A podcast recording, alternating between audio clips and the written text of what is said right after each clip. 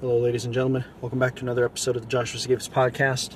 This is the podcast where we talk about how to increase your attraction, level up your dating game, and embrace the alpha mentality.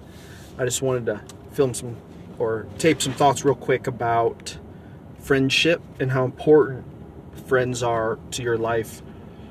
So this is true in success in all areas, whether you're trying to succeed, you know, in business, whether you're trying to succeed in your dating life, whether you're trying to be successful, you know, at a new hobby or a new skill.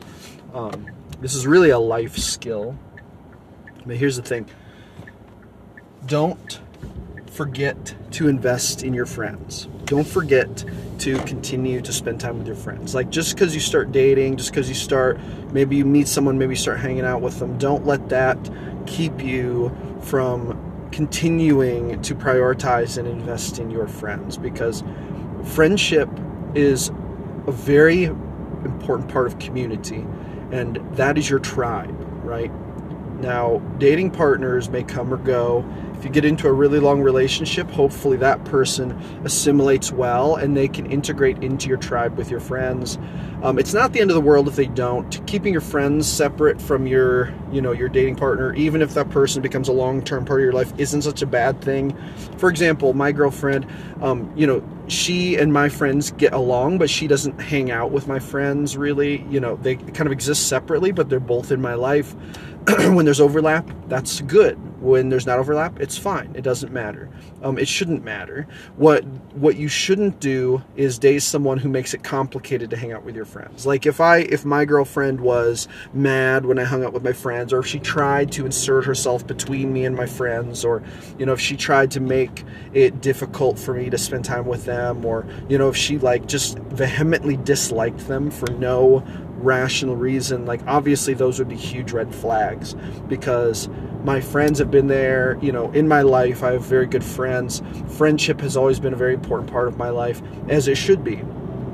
So just don't don't leave your friends behind. Don't don't rob yourself of the incredible high quality friendships you can have just because you met someone new or because you're dating someone new. And you know it's a lot of fun to meet someone new. It's a lot of fun to be dating. It's a lot of fun to have a crush. It's a lot of fun to uh, you know fall in love. It's a lot of fun when you get a new sexual partner and you're wanting to bang all the time. Like that's really really fun.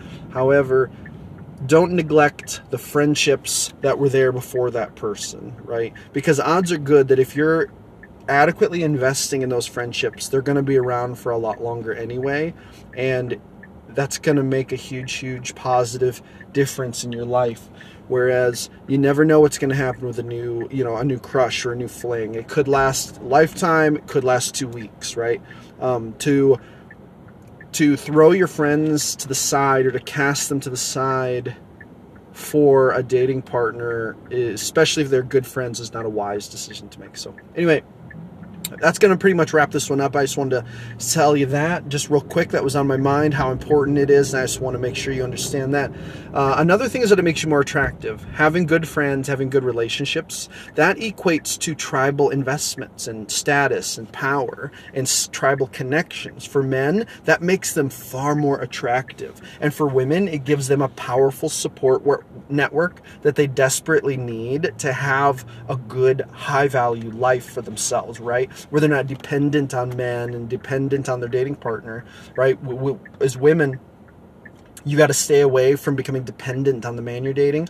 And so having a good friend group, having quality friends, investing in your tribe, and building up that friend group is really important. And then for men, it makes them more attractive. So it's it's really all around. It's going to help you.